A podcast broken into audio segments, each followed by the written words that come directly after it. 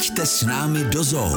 Kachny, kachny, kachny, Ty, Martin, nevieš prosím ťa, čo je to tu na tom jazerku všetko za vtáky?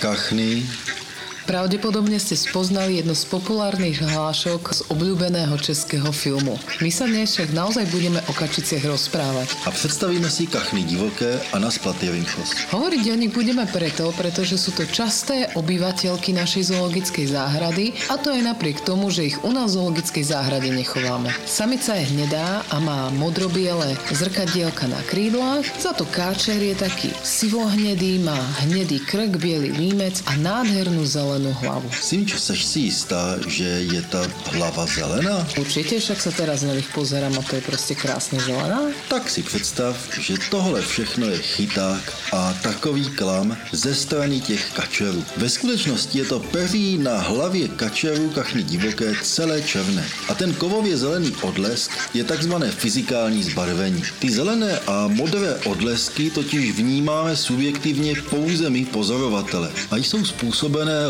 lomem a odrazem světla od zvláštně mikrostrukturně tvarovaného povrchu těch per na hlavě. Tieto kačice u nás v zoologickej záhrade hľadajú svoje útočisko viac menej celoročne. V zime využívajú to, že čas našich jazierok nezamrzá, no a v lete si zase prídu pochutnať na nejakých dobrotách, ktoré sa im tu vždycky ujdú. A protože jsou kachny inteligentní a zároveň patří mezi běžně myslivecky lovenou zvěř, ukrývají se u nás v zoologické zahradě i před lovci. Je totiž asi jasné, že v intravilánu města se hony pořádat nedají. Vieš, čo mňa ešte hrozne zaujalo?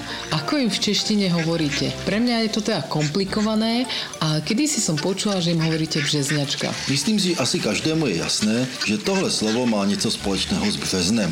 A skutečně březňačky mají svůj název proto, že jako první ze všech našich divokých kachen začíná hnízdit již v měsíci březnu. Tým pádom na Slovensku by to mali byť asi marciánky. Samica kladie 9 až 13 zelenožltých alebo takých modrozelených vajec. Hniezda si stavia na zemi alebo v dutinách. Občas sa stáva, že do týchto hniezd nakladú vajcia aj iné druhy kačíc alebo dokonca bažant. Inkubácia týchto vajec trvá niečo málo cez 20 dní, no a malé káčatka sa liahnu dokonale vyvinuté, sú nekrmivé a hneď nasledujú svoju maminu. Kachny divoké jsou nejen největšími kachnami u nás v České republice, ale jsou i jedními z našich nejhojnějších druhů ptáků, jsou takzvaně kosmopolitně rozšířené. To znamená, že bychom tenhle druh kachen našli nejen v Evropě, ale i v celé Ázii, v Severní Americe, v Severní Africe a nakonec byli zavlečeni člověkem i do Austrálie. Vy za nimi tak ďaleko nemusíte, stačí, ak zavítate do našej zoologickej záhrady,